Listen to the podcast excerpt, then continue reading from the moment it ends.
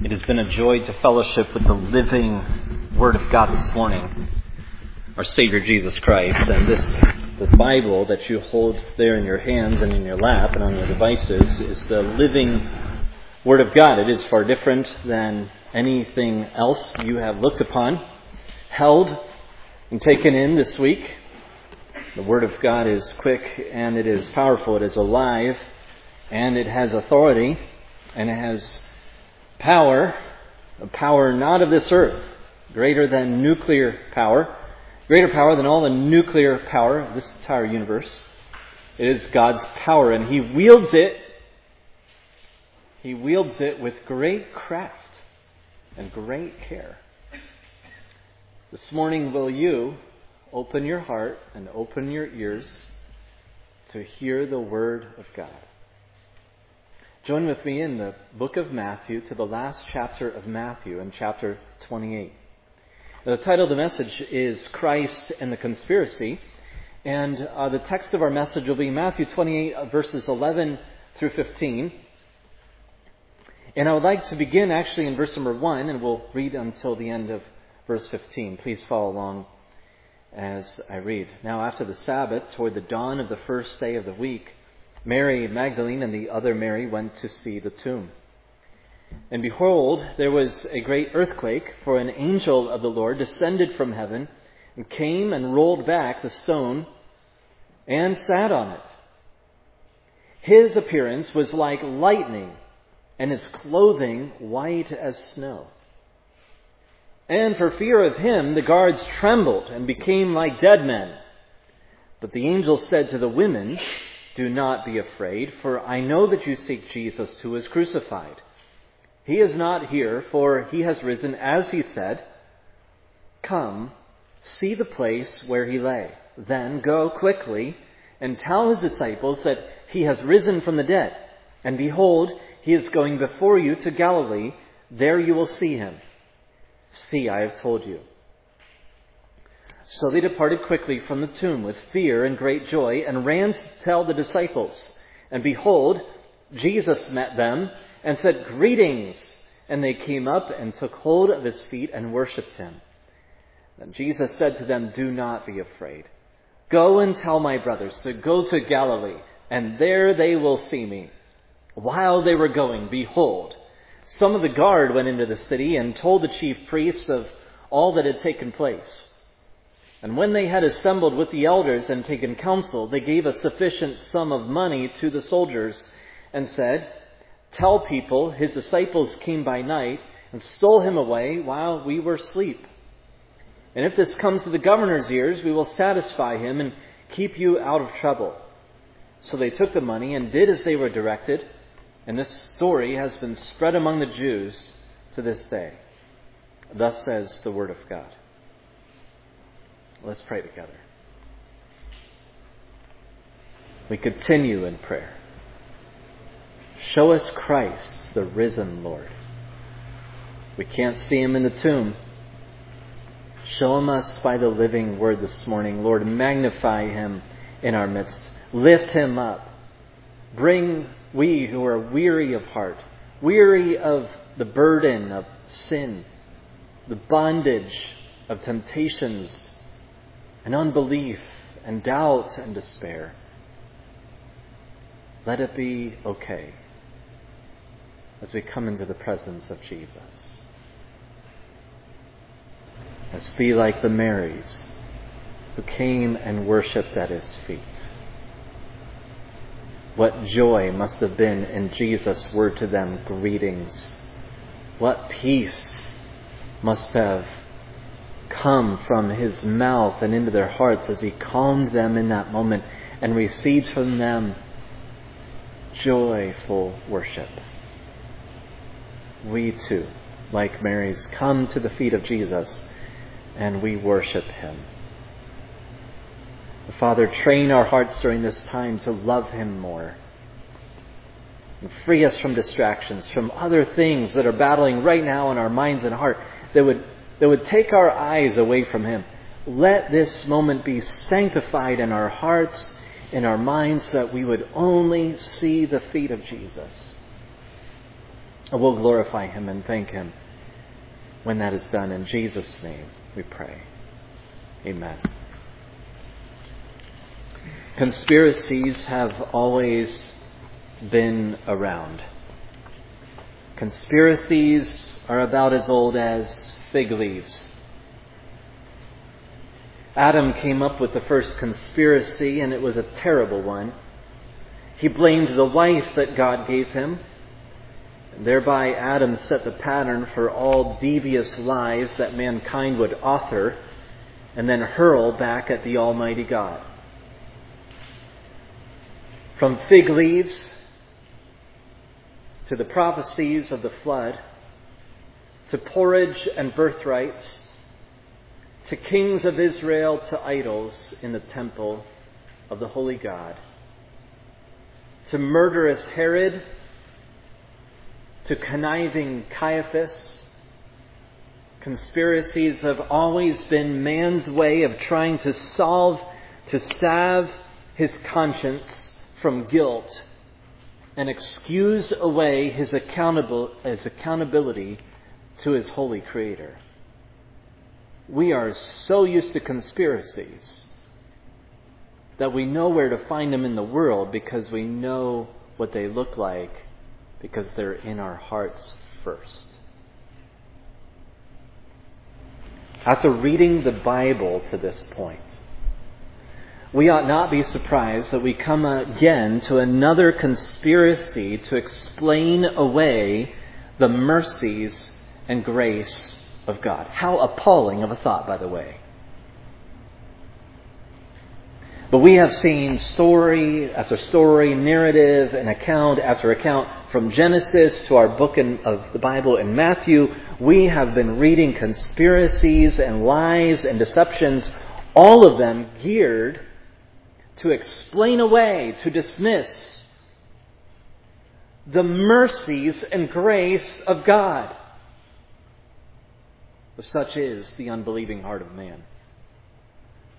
The conspiracy in this passage is both heinous and hellish. For it is not just indirectly, but it is directly relevant to the very central work of grace accomplished by God in the world.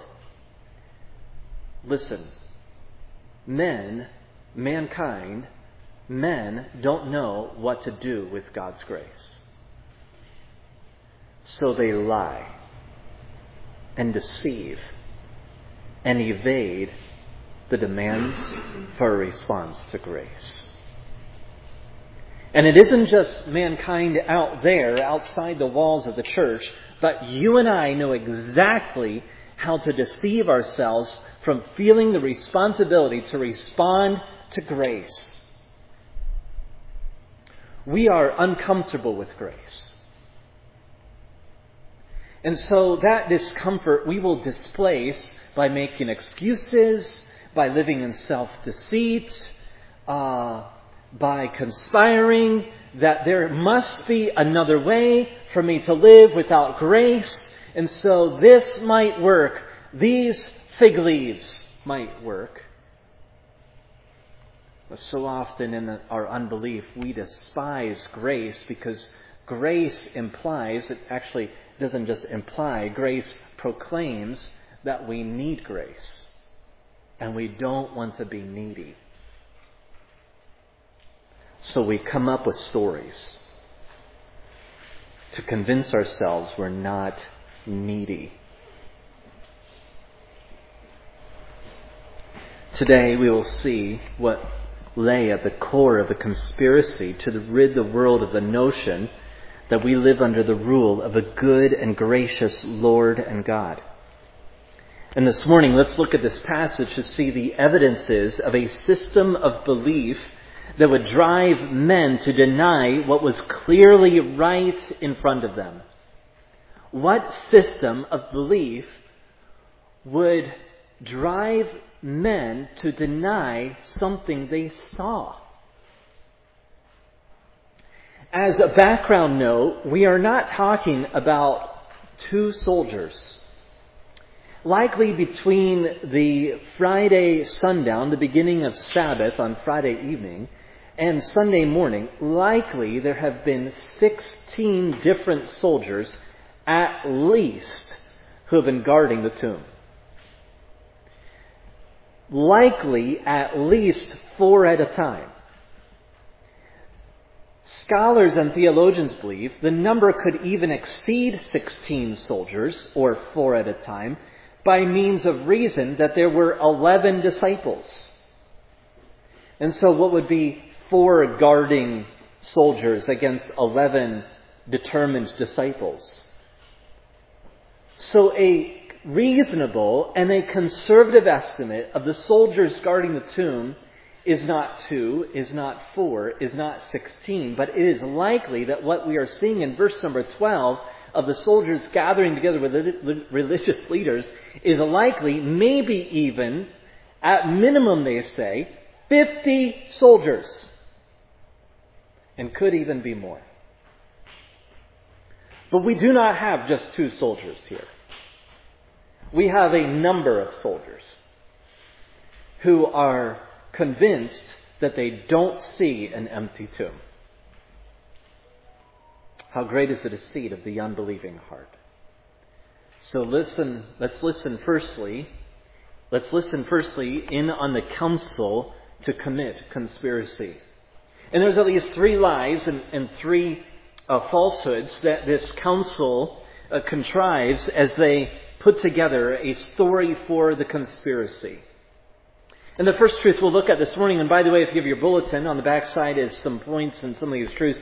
Feel free to make some notes, but just some of the ways in which we could put this passage together. But number one is if God didn't fit into their theology, then He's the one who needs to change. You see, really for the disciples, firstly, including the faithful disciples like Nicodemus and Joseph of Arimathea, and also the Marys, resurrection didn't fit into any followers of Jesus Christ into their theology. But it certainly didn't fit into even the most outlandish and superstitious pagan theology of the Roman guards. Resurrection, by the way, doesn't fit into anybody's theology unless God reveals it, unless God says it's so. And here so often is this truth lived out in our lives, even as followers of Jesus Christ. And that is that if God doesn't fit into who I believe He is, and if God doesn't fit into how I believe He works, then He's the one that needs to change. It must not be me who needs to change. The soldiers told the leaders what had taken place. They saw the angel. They saw the stone rolled away they noticed that there was an empty tomb, and so they ran. There was no dereliction of duty. They were not asleep on the job.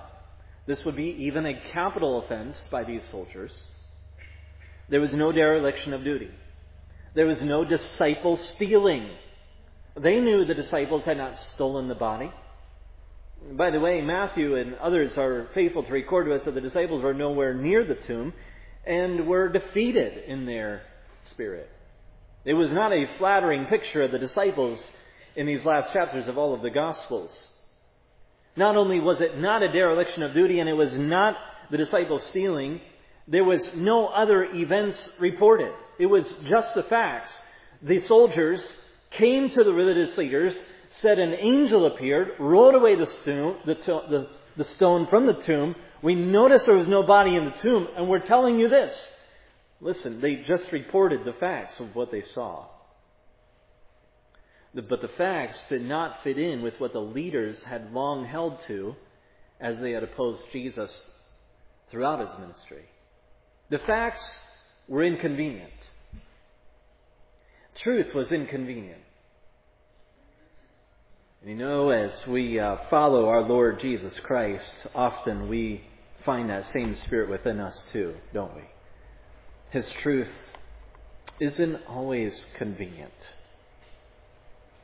The facts, even of the most wonderful tone and promises of Scripture, they don't fit in. We have to constantly be assured of God's love and care. The greatest part I would believe of, the truth of God's Word is that, that He would love us so much that he would send his son, and yet we are so doubtful. It just doesn't fit in with our love for despair. You see, we are in love with our fears, I think, so often more than our love for God's promises. We are in more love often in our anxiety and our worry than we are convinced that God has immeasurable compassion. And so when we're assured of the word of His care, when we're assured of the word of His compassion, it just doesn't fit in with how we want to feel. And so if God doesn't fit into our theology, then He's the one that needs to change. And uh, as you can reason out, we certainly would never want God to be the one who changes. But secondly, what we find also in the falsehood of their counsel is that, that God didn't work according to their plan, that it must not have been His work at all. And they reason among themselves that this couldn't have been an act of God because God was going to do something different than raise this man from the dead. He was going to overthrow the government. He was going to overthrow the government um, from the oppression. The problems in these soldiers' minds and in these religious leaders' minds, as well as in Peter's mind and the rest of the disciples, was all that the problem is out there. The problem is with the forces of evil out there. The problem is with the wicked ones out there. It was all external. The problems are all external. And God, if you would just fix all of the external problems, then I will devote myself, then I will follow you, then I will be convinced that you're a Savior worth believing in, but please fix everyone else before you fix me.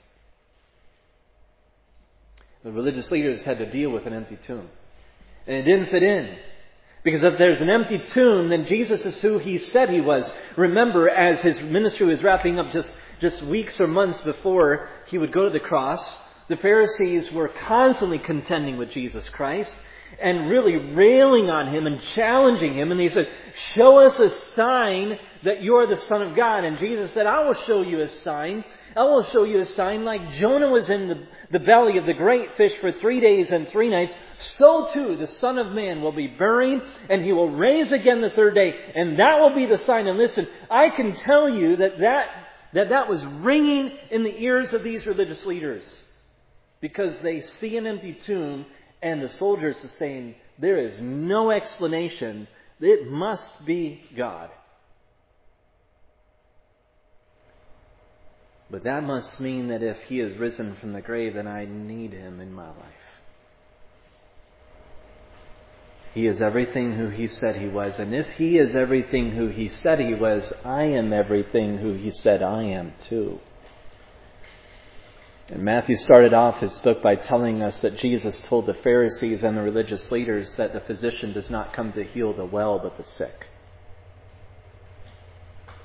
And if Jesus is risen from the grave, that means he, he is who he says he was. It also means that he's true in telling me who I am. And friend, here this morning, if you're a person here who has not placed your faith in Jesus Christ, Jesus says who you are. You are a lost person. You're a lost sheep. But I want to flip that coin, and when you place your faith and trust in Jesus Christ, forsaking your sin, believer, this morning, you are a found sheep. And Jesus says that. And so you are who he says you are. So there's two types of people who Jesus says are in this world those who are lost and those who are found. And there are many other descriptions, by the way. Those are just some. But they show the dichotomy of humanity. And it's all based upon what you do with the empty tomb. And so if God doesn't work according to my plan, then it must not have been his work, or it must not have been as wise as, as one would think. But thirdly, the third falsehood that the council had corroborated on and collaborated on is if God did not work without my permission, if God didn't work without their permission, then, then I'm excused from the consequences. I'm excused from the obligation to respond rightly. If, if He didn't get my permission to work, then, then I can just do my own thing because who does he think he is to do something without checking with me first? That sounds outlandish. By the way, it's such a blasphemous thought. But that is the idea of the religious leaders. They have control over religion. They have control over grace. They have control over truth. They are the ultimate mediators and dispensers of truth. And if a truth is inconvenient, if it seems that God did something, but it didn't fit in within their expectations, and He didn't get their permission, then they don't need to feel responsible to respond to it. And here's the thing God didn't seek their permission to do what He said He was going to do all along. And since God didn't work to fit into their plan, then they believed that they were excused from having to respond to His grace. And listen, so many times we have a hard time accepting God's clear movement in a situation. When God does things as dramatic, as clearly visible as rolling away a stone, we still, like the soldiers, have a hard time accepting that God was in. it. It's easier, we think, to reject his work than to allow for it. If we allow for, for that thing to be something that God was doing, if we allow for it, then we are not in control. And we need to respond, uh, we want to respond with, no, that can't be, I'm in control. But the right response is responding in a way that is humble and submissive. We might even take notes from Mary's and say we respond in fear and joy. But if we rise up in pride and reject God's work, then we think that we are free from the obligation to respond to His work. But listen, we are not free to reject a response from God. The second way in which we look at this conspiracy is we look at how it was constructed in verses 13 and 14. Verses 13 and 14, listen to the words of religious leaders and follow along, look at your own copy of the scriptures and said, Tell people. Tell people his disciples came by night and stole him away while we were asleep. And by the way, think about the outlandishness of this lie. Here we're supposed to believe that soldiers are sleeping on duty when they know that they could be punished even by their life, but also a stone is being rolled away. And maybe 11 disciples are there and they're sleeping through it. It just is unreasonable. But, anyways, tell the people his disciples came by night and stole him away while they were asleep. And if it comes to the governor's ears, we know that we can bribe him too, like we're bribing you. We can satisfy him and keep you out of trouble. In essence, here, the truth that is that is uh, the, the the falsehood that is being propounded in this is ignore what you see and live like you want to believe. That is when God gives clear revelation, even confrontation to interrupt our path, we need to respond in humility and even worship. Hopelessness is birthed by denying God's word and God's ways. Hopelessness is birthed by denying God's word and God's ways. They didn't need to have a conspiracy. That took a lot of work to come up with that. It cost a lot of money, cost a lot of effort. By the way, notice that about our lives. Notice that about our self deception that it, te- it tends to take a lot of maintenance. It tends to take a lot of attention. It, it tends to be at a high cost, a high price to maintain our lives. So, too, this is a common denominator in self deception and ignoring what we see and living like we want to believe. Where do you find rescue? Where do you find help? Where do you find comfort if you deny that something significant, significant of God's hand has taken place? The more we put off acceptance of God's providence, the more we despair, and the more despair we have in our suffering. Listen, there is a world of a difference. There is a life and death difference in suffering in hope and in suffering in despair. And likely, any of us who have walked the Christian walk any amount of time have felt the difference of suffering with hope or suffering with despair. Where will you find rescue? Where will you find comfort if you suffer in despair? But the second falsehood that was an, an integral ingredient in these lives was that truth is relative to the goals that we have in mind for our life. That truth is relative. Truth takes a co pilot seat or a second seat, second place to my goals. If the truth is convenient, then I'll tell it and I'll live like it. But if the truth is inconvenient, then deny it. You are truth, and you are the author of truth. Affirmation of identity and belief is king in this mode of thinking. Affirmation of identity and belief is king in this kind of thinking. The kind of thinking that says truth is relative to my goals. My top goal in this line of thinking is affirmation. And I want my beliefs to be affirmed and confirmed. That's king. If what we think is going to happen and what happens is different, are we willing to follow God? And that's what's taking place here with, the, with, with these religious leaders. Is what they thought was going to happen and what did happen was not the same thing. And the fact is, if God, we think in this way, is if God doesn't pet and affirm our counsel and wisdom, then we hold him in contempt. We hold God in contempt. God doesn't measure up to our standards because we're the ones who set the standards.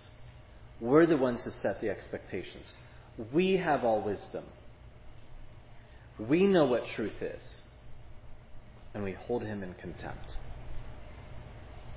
And really, we believe the lie that power and money and convenience and acceptance and any number of things, it's all ours if we just deny the truth. If we just keep strapping the fig leaves to ourselves. If we just keep getting a little bit more comfortable inside the fig leaves, that's okay. We can deny truth. And we come to believe in this self preservation mode. We come to believe that we can't possibly have blessing and truth. We think that God's truth, because it doesn't measure up to ours, is accompanied by curse. And this is one of the devil's greatest wedges in, in between um, Christianity and, and unbelief is that he says you can't have truth and blessing together. And he's constantly propounding the message that if you believe upon God, you will not have blessing. And this is the lie in which he had told Eve and Adam from the very beginning. You don't have everything there is. He's holding out on you. He's not as good as you think he is. You can't follow him and have blessing. So eat. When as we're preaching the gospel around the world, as we as Christians are preaching and living out the gospel, the fact is that there will always be an allurement to preach and to live out an incomplete gospel. As we share the good news, there will always be a temptation to leave, leave out the blessings and the truth of the gospel, one or the other. There will always be a temptation for us to water down things. There will always be a temptation for us to to bring an incomplete gospel. And there'll always be an allurement. There'll, listen, there will always be an audience for a false gospel as long as the sun rises. There's always going to be places packed where a false gospel is preached. So there'll always be an audience. So, thirdly, notice in verse number 15. Here we, be, we come to a, a self awareness of the author, of the writer of Scripture here, Matthew. In verse number 15, he says, So they took the money, they accepted this, this uh, conspiracy, and they did as they were directed. So, where did the conspiracy begin? It, it began really in the heart, but it began with the religious leaders who came up with the idea and they told the soldiers. Now, listen. To this day, where do we come up with the conspiracy against the empty tomb? Matthew says, up until his day, it was the soldiers who told the story that Jesus is not risen from the dead as disciples took the body. And do you know that there are religions, world religions, who claim, and false teachers who claim that the disciples stole the body? And do you know where they came up with that idea? From the soldiers who came up with the idea from the religious leaders. And in Matthew's day, when he's preaching to the church and he's pastoring the flock of God, the people have heard this lie they have heard it. It's a common, a common thing. And, by the way, commonly accepted thing. And Matthew points this out to the people he's pastoring, that he's writing to in his, in his gospel here. And he says, You have heard this lie. Let me tell you where it came from. It is just from this backroom deal, a dark alley deal. And do you know that Mark, Luke, and John actually don't record verses 11 through 15 in their Gospels? Matthew's the only one who tells us of this backroom bribery. Because Matthew is dealing specifically like a pastor, like an apostle, like a good disciple maker, with the unique challenges of his church, where some of them have become a little shaken in their faith because they're hearing a convincing story that maybe the tomb wasn't empty after all. And Matthew explains that, and the Spirit of God records that in our Bibles so that you and I today can understand we still see in our world today a conspiracy against the gospel. At times it looks like the doubt of a resurrected man named Jesus. By the way, who would ever believe that a man could raise himself from the dead? Again, remember, it is an impossibility if God doesn't do it. It is a very hard thing to tell someone, I know Jesus personally. Yes, that one that was crucified. Yes, that one that was buried but he is risen, and I know him. Listen, remember, we talked two sermons ago how hard it would be for the Marys to tell the story of an empty tomb. They would need the grace and power of God to go to the disciples and convince them that there was an empty tomb. You and I, too, need the grace and power of God to tell people about an empty tomb. So there's a continued conspiracy. And this shows that the church is susceptible to convincing lies. And in order to build a strong foundation in our, in our church, we must know prophecy. And you say, does that mean I need to know the whole book of Revelation? Does that mean I need to know how to parse out the book of Ezekiel and Daniel? Well, it does mean some of that, but let me just begin with the very essential part. It means remember, Jesus said, I will be like Jonah, and then Jesus is like Jonah. There's the prophecy. Know your Bible. Know your Bible so that you're not so easily convinced of lies. And listen, the lies are both external out there, but the lies are also in here too. know your Bible. Know your prophecy because knowing prophecy will, will give you a solid foundation to know, oh, God has fulfilled prophecy. That gives me assurance that He's going to keep fulfilling prophecy. And I am, and you are, a literal fulfillment of prophecy if you're here today as a child of God. Secondly, know the prophet. Know the prophet. The church is susceptible to convincing lies, and the way in which to build a sure foundation is to know the one who prophesied. Know this one. Know Jesus. Search for him in the scriptures. Find him and love him and sit with him and, and listen to him. Know him for yourself, not just scholastically and academically and theoretically and even theologically, but know Jesus personally. Pursue him. Call him by name and treat him. Love him. Let him draw near. Sense his nearness and listen to him as he speaks to you. And let him tell you of his love. And let him tell you of his truth. And let him free you from the bondage of your self scheming and lies. And thirdly, know the fulfillment of the prophecies.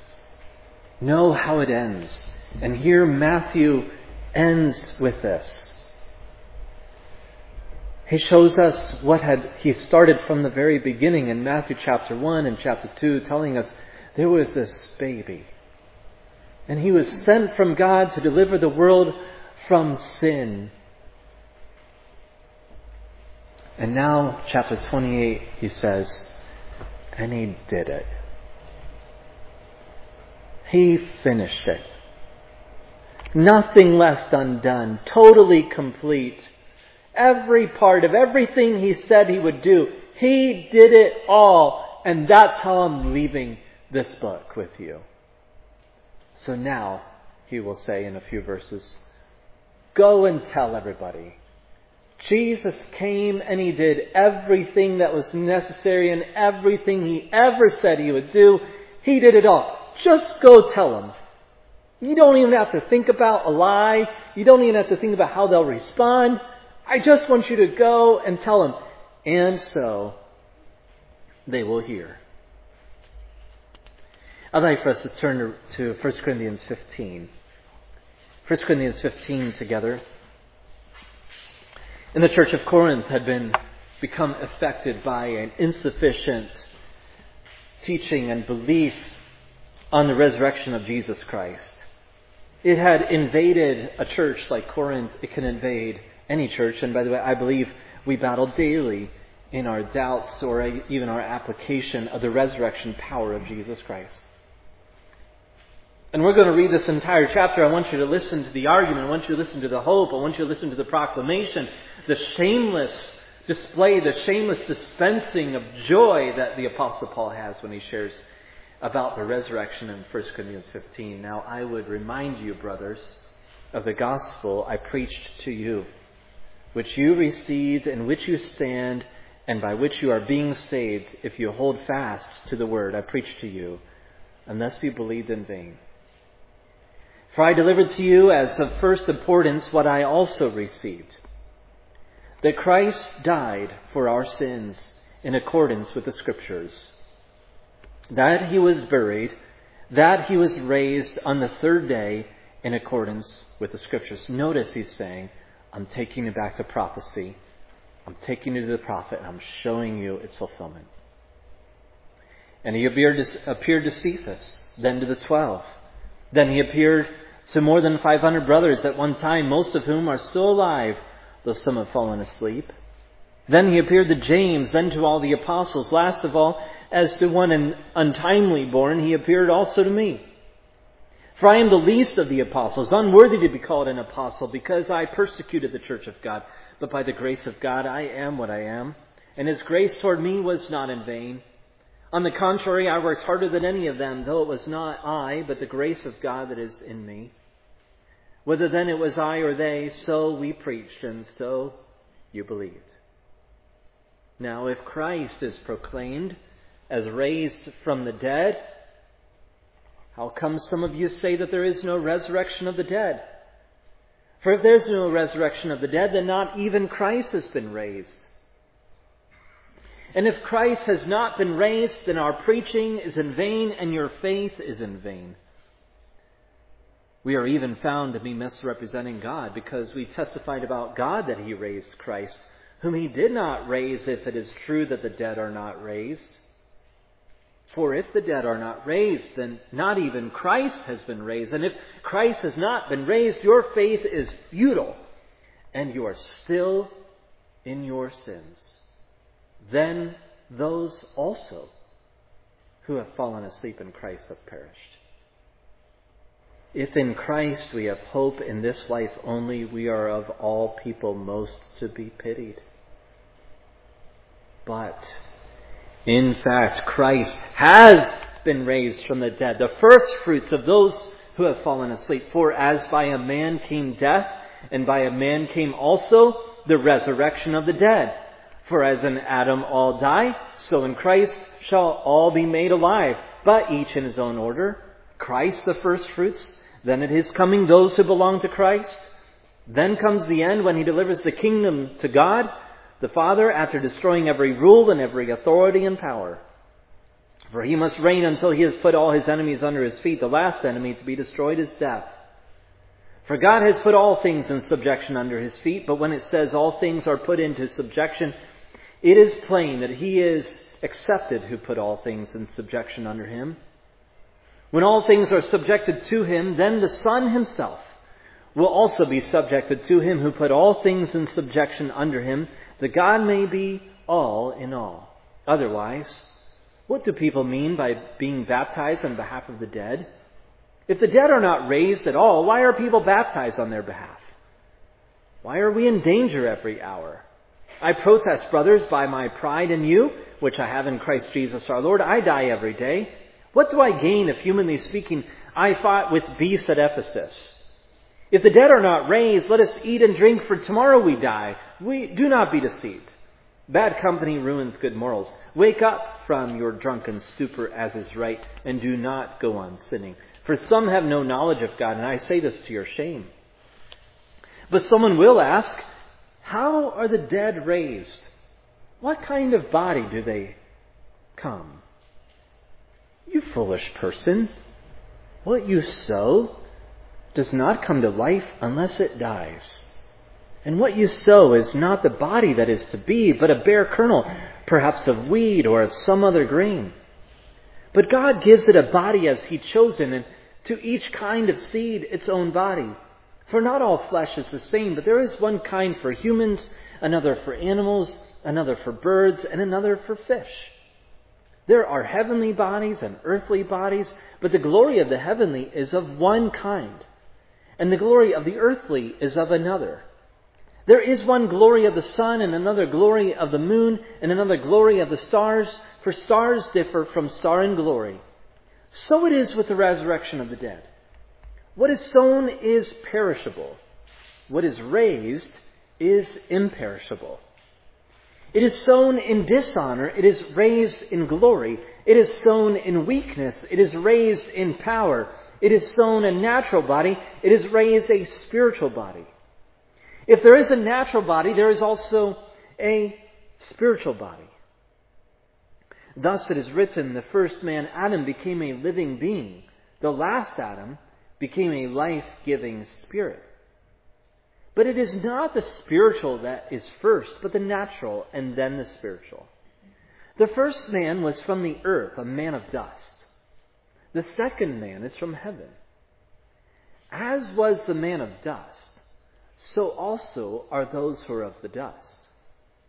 As is the man of heaven, so also are those who are of heaven.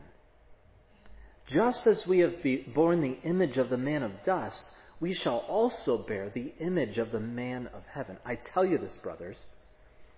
Flesh and blood cannot inherit the kingdom of God, nor does the perishable inherit the imperishable. Behold, I tell you a mystery. We shall not all sleep, but we shall all be changed in a moment, in the twinkling of an eye at the last trumpet. For the trumpet will sound, and the, the dead will be raised imperishable, and we shall all be changed. For this imperishable body must put on the imperishable, and this mortal body must put on immortality.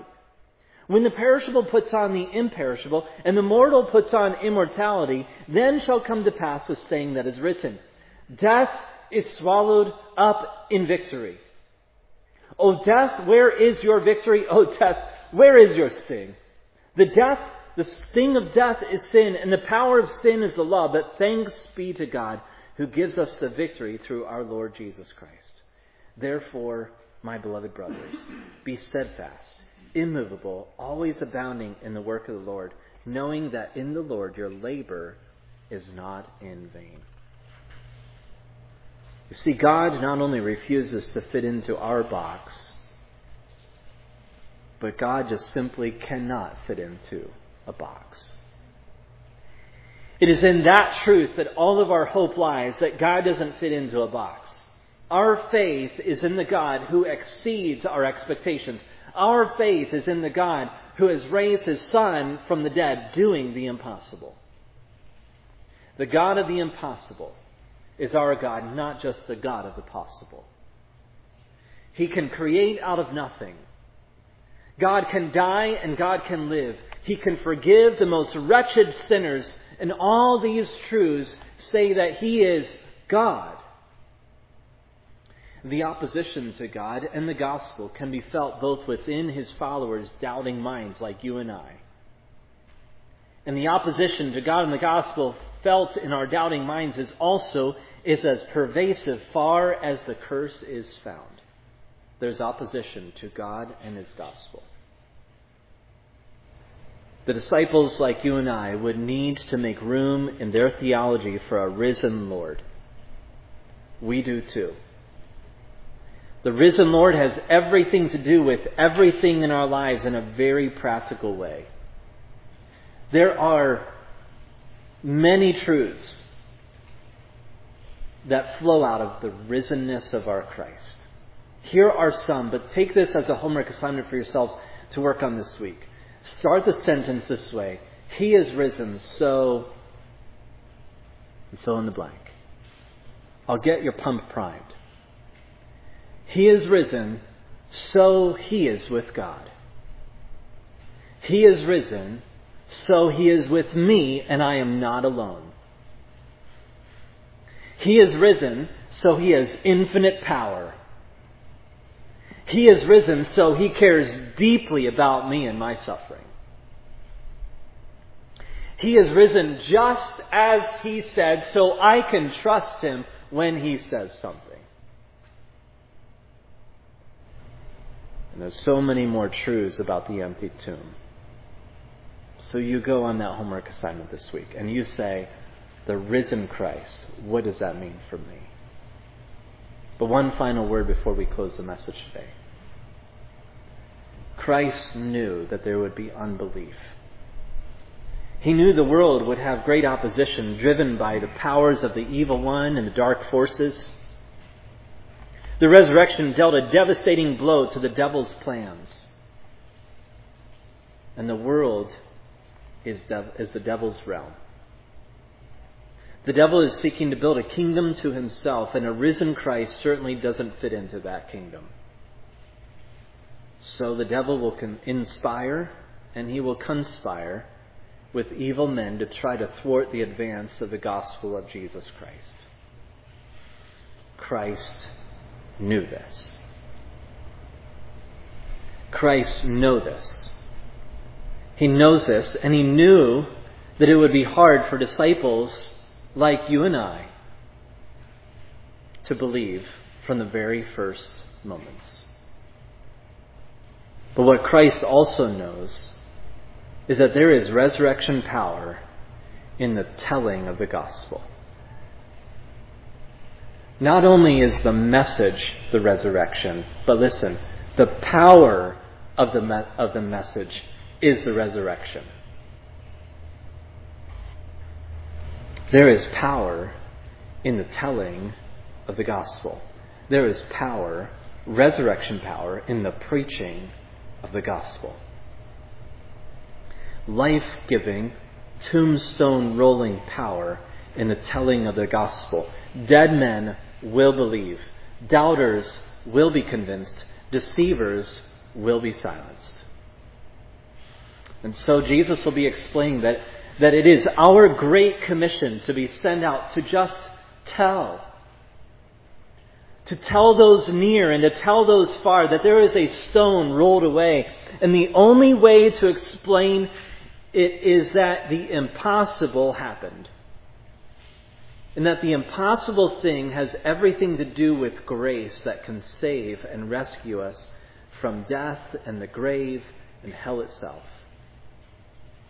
We ought to be telling that, that resurrection can, can be ours when we turn away from our sin and put our trust in the one who said, He is, not that He does, He is the resurrection and the life. Child of God, this is our Savior. He is the resurrection and the life. Let's pray.